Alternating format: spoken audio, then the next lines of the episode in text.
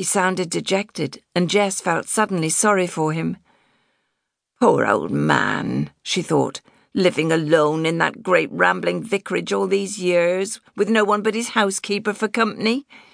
Having evacuees to stay had given him a new lease of life, you could see that. First, her own boys, Tim and Keith, who had grumbled loudly at having to go and live with the vicar. We'll have to go to church every Sunday, probably twice. And then poor Kathy Simmons's two little girls, after Kathy and their baby brother had been killed in a bombing raid. A lot of elderly men would have been completely at a loss at having a ready made family of youngsters foisted upon them. But Mr. Beckett, a thin, spidery man who could be seen every day peddling his old bicycle around the village, had received them with joy, becoming a kind of honorary boy and organising games of cricket in the garden in summer or building snowmen in winter. Church had come into it too, of course it had you couldn't expect it not to, Jess had told her sons. And it wasn't as if they didn't go regularly when they were at home. But they hadn't minded once they realised it didn't also mean prayers all day and every day at home.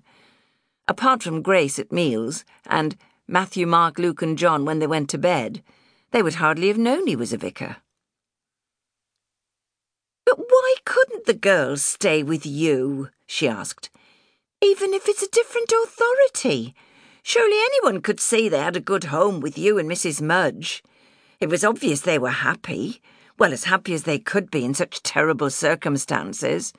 Taking them away, sending them to a strange place with more strange people, and separating them too. Why, it's cruel. I feel that myself, he said miserably. Oh, I suppose I shouldn't say so, but Apparently, it will help them get over their loss more easily. They'll forget, you see. Especially little Muriel. She's barely nine. He didn't sound as if he believed a word of it, and Jess's heart ached for him as well as for the little girls.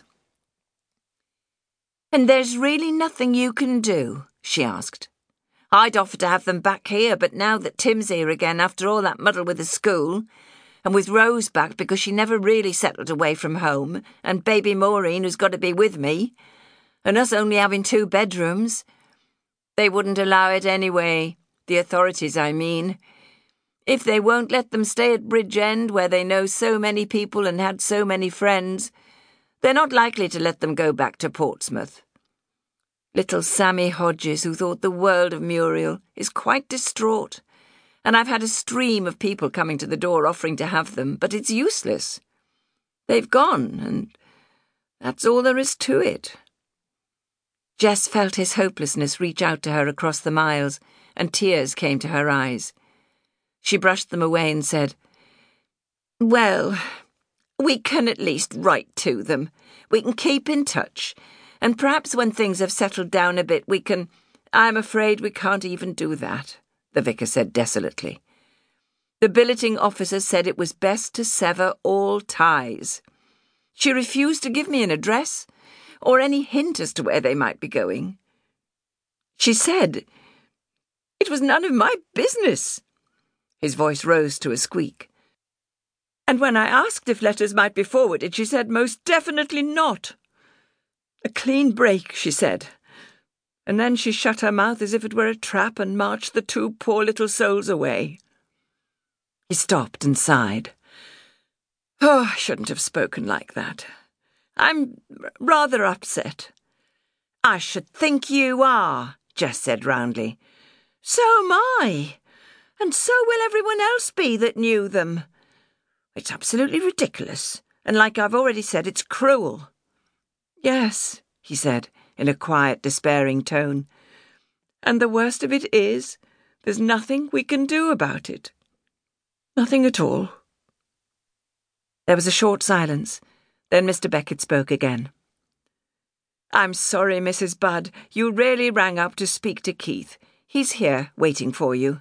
And how is Tim getting along? Such a fine little lad. They both are. Sons to be proud of, both of them. Jess murmured something, and he said goodbye and handed the receiver to her younger son, who was now, since Tim had come home a few months earlier.